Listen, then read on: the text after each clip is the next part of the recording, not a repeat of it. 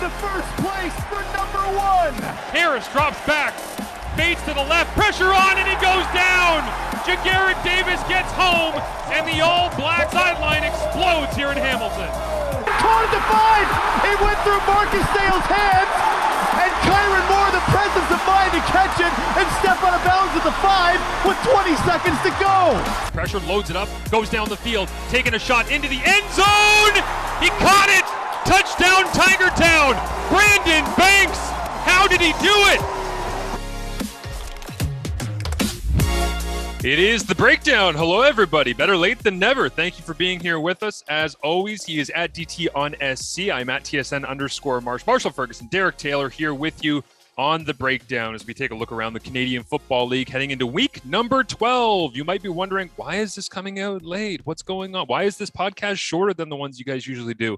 Uh, we're stupid busy. This is the heat. This is the, I mean, we give you like two hour off season podcasts where we just sit around in our underwear and talk about the best Canadians on every team, top five ranking, all these. This week has not been that. We've been trying to jam this thing in for you Yeah. and make sure that we get it because DT's got some busy stuff. I've got the game in Hamilton coming up this Saturday, which I didn't know I had until three days ago.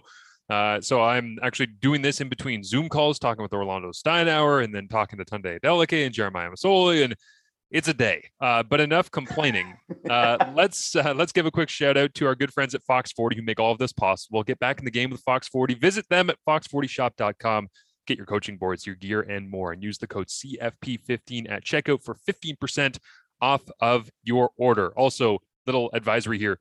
Don't listen to this on double speed because it's not going to sound very good this opening. You're just going to be flying fast. I feel like I'm talking double speed. You don't need to speed it up, okay? In your listening habits, especially if you're drinking beer. And if you're doing that, of course, make sure that you're drinking responsibly, but get yourself some Soda City beer. You can do that by going to sodacitybeer.com, shop their wide variety of brews, and learn much, much more. Shipping available to Ontario residents only. Use the promo code CFL and get yourself free shipping on your first order over $100.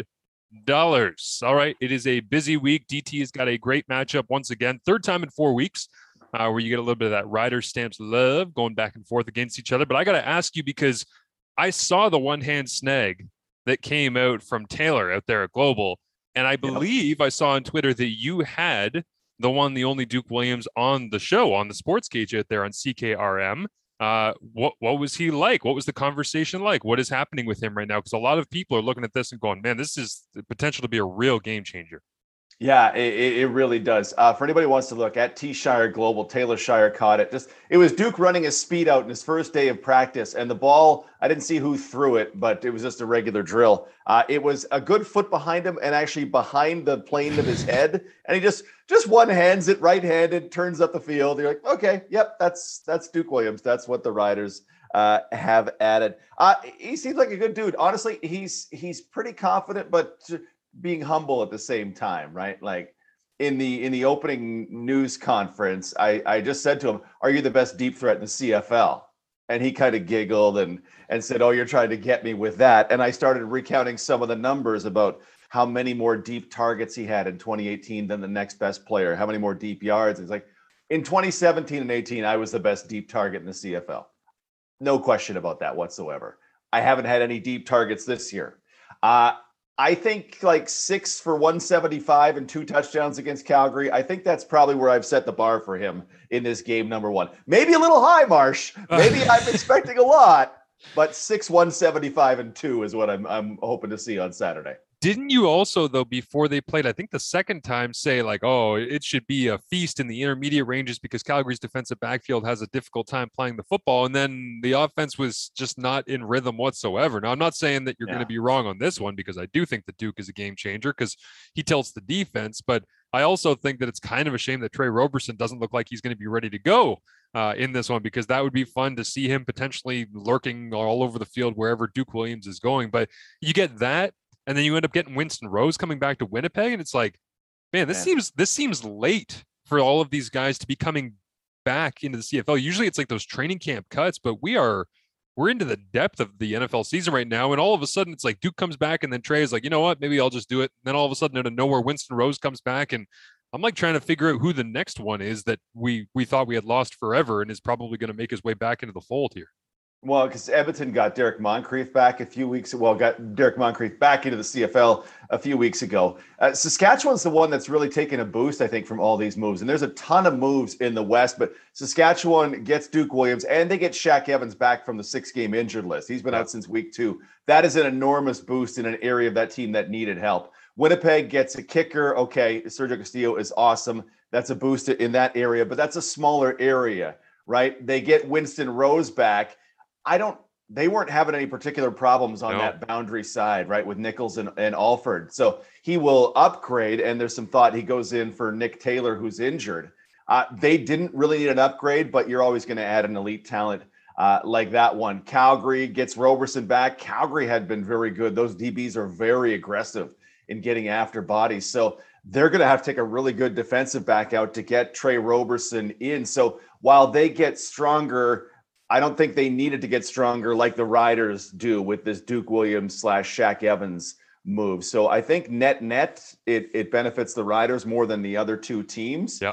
Uh, but still, uh, those other two teams have uh, roundly or you know at least semi-convincingly beaten the Riders this season. Yeah, they've been ahead on on the addition of the entire season's performance thus far, and that's not just in the standings; that's in the different units that you're talking about. So yeah, glaring need, maybe a bit of an omission. Even though, see, this is the thing that I don't love though. When we criticize Saskatchewan, we say like that that's become a narrative since Cody spoke out, which is the really unfortunate thing about Cody making those comments, and probably why he apologized, is that it's not necessarily what you say, it's the aftermath and how people think of it.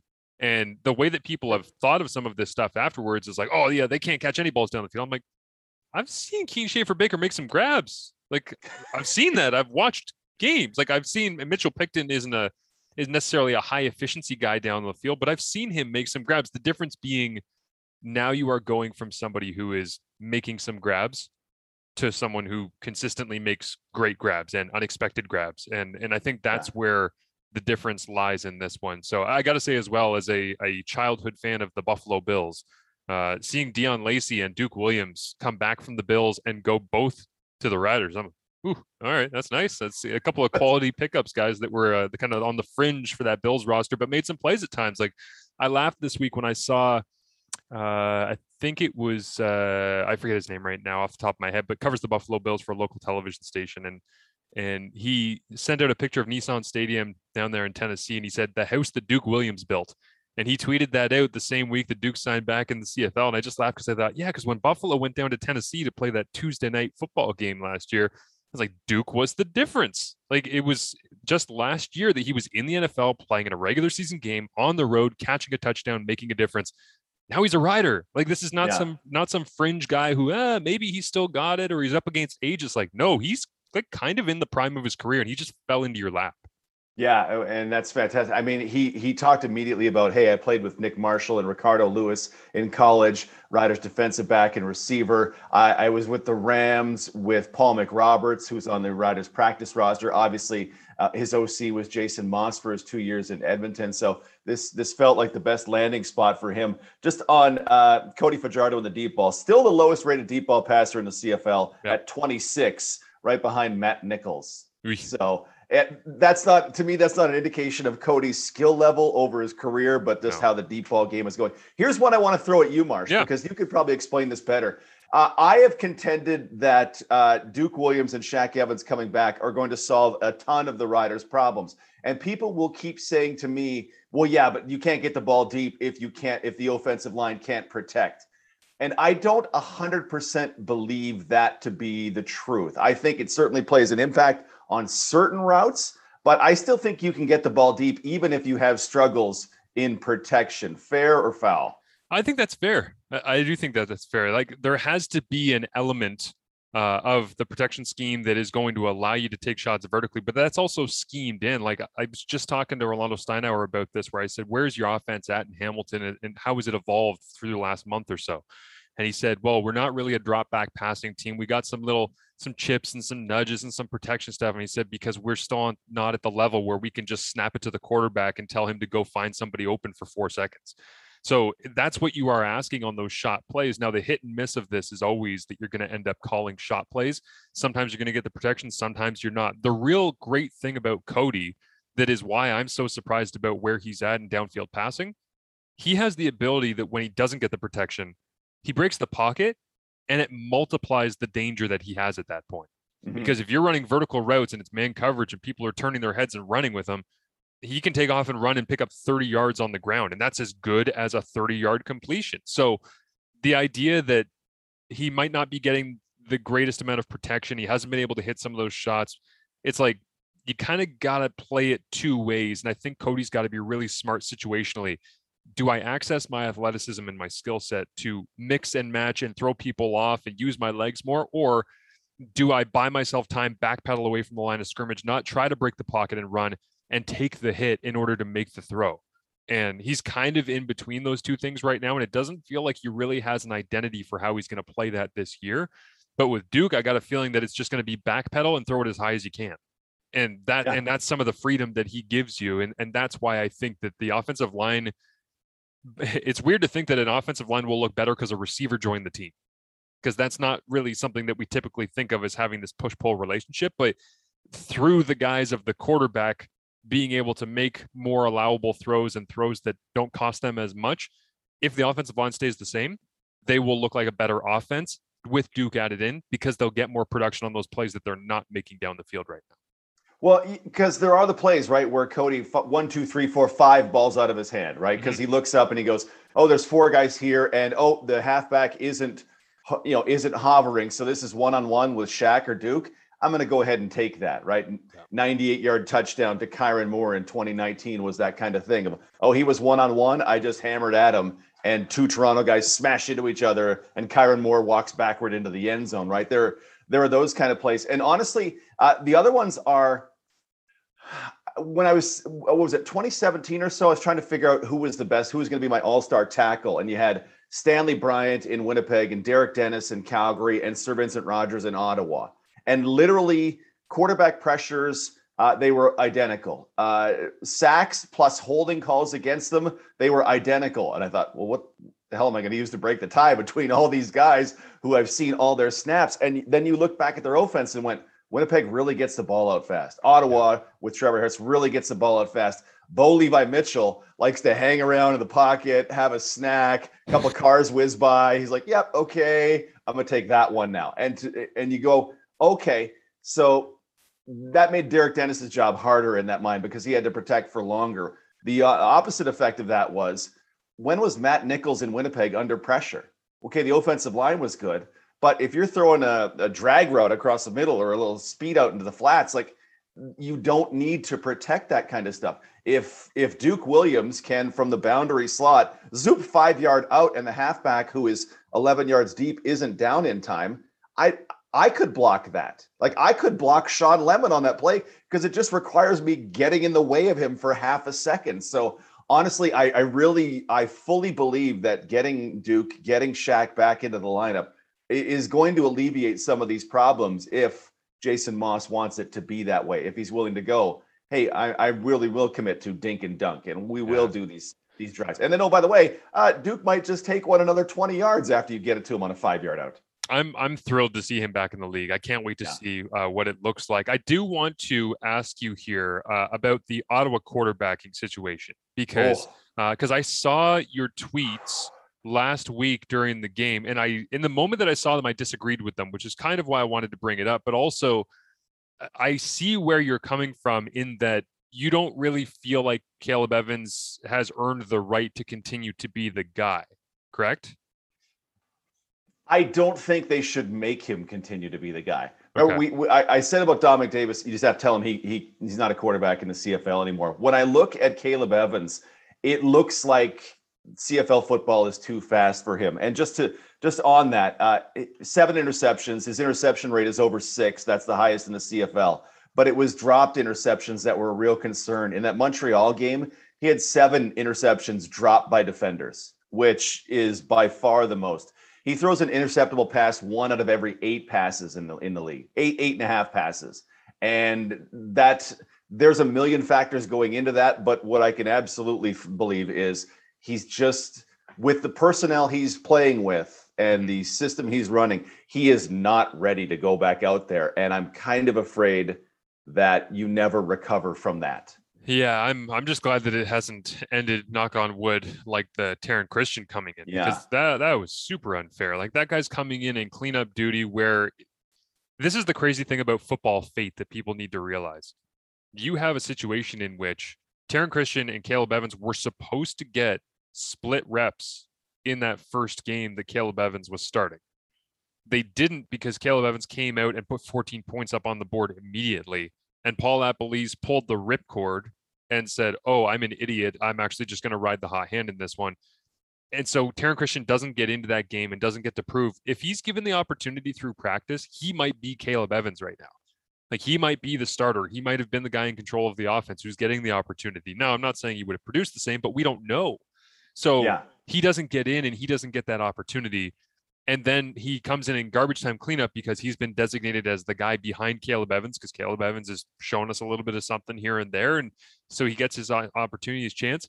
And when Christion comes in, he gets folded up and injured on a bad snap and so much pressure for Montreal in that game, 10 sacks or whatever it was. So uh, I feel I feel really bad for him because one little snap of the finger, one one split decision where Paul LaPolice says, you know what, Christion's going to be my guy, not Caleb Evans and I don't think that injury happens to him. Now there's 50 different, you know, points in between there to connect those dots, but it's it's just amazing how that stuff works out and how it does alter careers and rosters. And uh, for me on Caleb Evans, and I totally agree with you on the interceptable passes. Like it's a really bad number, shockingly bad. Like one out of every eight passes. When I'm watching it from a quarterback perspective, the reason that I continue to be in his camp and the reason why I feel pretty passionately about this is I hate when teams take a quarterback who's got some potential and see some early struggles. It, usually it comes in two waves for me. First wave is the early struggles where you say, ah, it's allowable. He's young. He's figuring it out. Then you see the second wave of struggles. And if those are the ones that you say, well, eh, we got to cut bait. For me, it's sometimes it's almost like you know the meme of the man who's got the that axe pick and he's chipping away at the dirt and the ice and he has no idea how close he is to actually breaking through the wall. And so Mhm. he's and the other guy's turning and walking the other direction because he was even closer and he doesn't know where he was. And it's like it's the person who keeps chipping away at the wall that I believe a lot of the time will find their way through. And for Caleb Evans, so many of these throws are correctable. Like so many of them. And so the the number is bad and the decision making hasn't been great. But I'm like, okay, Lapo, earn your money. Like Lapo, this is what you do. And I'm not Yeah. saying like, oh, you know, Lapo's overpaid or any of that. What I'm saying is this is what you do. This is why you are who you are. Yes, play calling, fantastic, but it's about quarterback development because you don't always get to pluck Michael Reilly's and Bo Levi's off the quarterback tree, bring them in, start them. And like at the start of his career, Bo Levi Mitchell threw some really boneheaded inter- interceptions. And then he learned and he got better and became more dangerous and he figured out the game. And it's it's always the quarterback, for whatever reasoning the situation is, it's always the quarterback who gets given the time to learn and to go through adversity that ends up coming out the other side of being better for it. Now, you got to have some level of skill and promise in order to keep getting those opportunities through the struggles. I believe Caleb Evans has that, and I just really want LaPolice to dig his fingernails in shiatsu massage and say to him, "Hey, like when you're throwing a wet football, your arm angle has to change. You can't be shot putting that thing from down low. It's gonna sail on you, and there's gonna be a halfback over the top of that curl road who's just gonna catch it like a punt. When you're throwing the ball without the laces, maybe square up first, get your shoulders down. Like I'm sure Mhm. that there are quarterbacks, quarterback coaches, offensive coordinators everywhere, and high school football in Ottawa is great. There's got to be high school coaches in Ottawa looking at him going, man, like he's got like a, a high school quarterback skill set that has so much potential to evolve so rapidly if they can get him doing the right things. And right now, I give you credit, DT, he's not doing the right things. But I see so much potential for correcting errors and maximizing his ability. I'm not saying he's going to be an all-star, not saying he's going to be the greatest quarterback in the CFL, but I'm looking around in, in Ottawa and I'm like, the easy decision is to pull the plug and go with Duck Hodges and be like, look, we found somebody new. We're starting over again. This is an improvement. That's not improvement. That's just starting over again. Like, give him the time to figure this out. And if he doesn't by the end of this year and you gave him that much rope, then fine, you give up. I I just want to. I'd love to see him after a camp. Honestly, I mean Yeah. that first game, we all get fixed. We all get anchored on that first game, right? Three touchdowns, no picks. Oh my gosh, he can run the ball too. Look at this, the design run game, fantastic. Uh, full. He needs a full training camp Yes. in my mind. And let's let's see what this is. To get thrust in there as the third quarterback, and you've never taken a snap, and then it went really well in the beginning, and then it's really gone just terribly bad since then. Uh, I, I would really. It's. I think people took took my tweet to be like Dominique Davis, like what I Yeah. believe about Dominique Davis. Of he just has to stop playing quarterback. That's it. Caleb, I I just I I would kind of just set him to the side and go. You're coming to camp, and I think you might well be our number one next year. But I- I need to get you away from this right now because I'm afraid it's going to break you. Uh, it, it was interesting when I, after I tweeted that, someone decided they were going to argue with me on Twitter. Well, I remember another quarterback who had interception problems early in his career, and that man was Anthony Calvillo. I'm like, what? Why do we always go to the Hall of Famers, right? Why don't we? how come no one then counters with? Well, I, I started digging up quarterbacks to counter. Like, no one counters with Johnny Manziel's four picks in his first game, or Yeah. Seth Doege, or the hundreds of quarterbacks who have had this kind of start and then never got to continue. No, no, we're going to pick Anthony Calvillo because that's a reasonable bar to set for any player. Hall of Famer is just an absolutely reasonable bar. It's we can look at Caleb Evans and go, that guy's a Hall of Famer right there. Uh, the one thing I will say, though, that you mentioned kind of like the grand landscape, and we talked about before, kind of the color wheel of quarterback skill sets, right? And it's like the decision making's here, and the, the arm talent's there, and the, the athletic ability is there. I don't think they're doing enough with his athletic ability in Ottawa because if he is, and maybe that's just protecting him and trying to prevent injury and whatnot, but from that first game, there has not been enough of creative called run.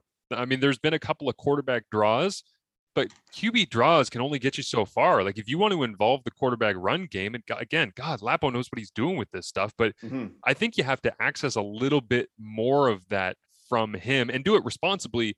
And he creates his own, but he created a lot more in that first game than he has in the two or three games that he started since. And I want to see that come back. And I want to see him explore the studio space like Will Ferrell with the cowbell. Okay. I want to see him wander around and see whether or not he can actually get a comfort level with using his athleticism because that first game felt really comfortable. And since then, eh, Yeah. not, not so much. Third most designed runs by a quarterback, Caleb Evans. He's got 13 for 115 yards. Mhm. And if you could unlock that even more with the things that you say, man, that's that's fantastic. You got more than uh, Vernon Adams, right? Yep. So that's there's something in there for sure. And I, I I'd love to see it done fairly to a young man who appears to have potential. Yeah, fairly is a great term to use on that one. Uh, DT, let people know where they can find you coming up this weekend to catch all your coverage of Riders football. At 620 CKRM on your radio dial, 620CKRM.com. I'm on Twitter at DT on SC. Riders and Stampeders. The Riders get one on Saturday. Looking forward to it. uh, I've got the Red Blacks against the Tie Cats live from Hamilton CFL and TSN. If you want to check it out, uh, just go to all the channels. Uh, it'll be on there somewhere. Okay, you'll find it somewhere. I don't. I know people get angry. Oh, it's on one. It's not on three. It's on four. It's not on two. Uh, Just get all five. It's fine. Or stream it. It's like that's that's the other thing you can do in the 21st century. So, uh, looking forward to having people along for the ride. That's great. D- this podcast is doing play by play for two thirds of your Super Saturday this weekend. How about that? What a what a, a bright shining star across the sky. CFP play by play, man. Have yourselves a great weekend and sorry for the short podcast. We're super busy. We'll talk to you next week right here on Canadian Football Perspective.